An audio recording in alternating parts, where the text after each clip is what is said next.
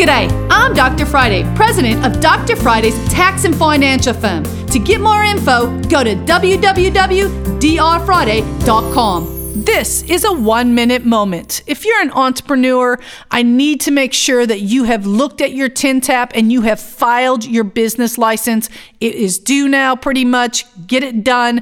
And then also go to Tennessee Secretary of State, file that annual report. Nobody wants to pay an extra seventy dollars, have to get a tax clearance from the state.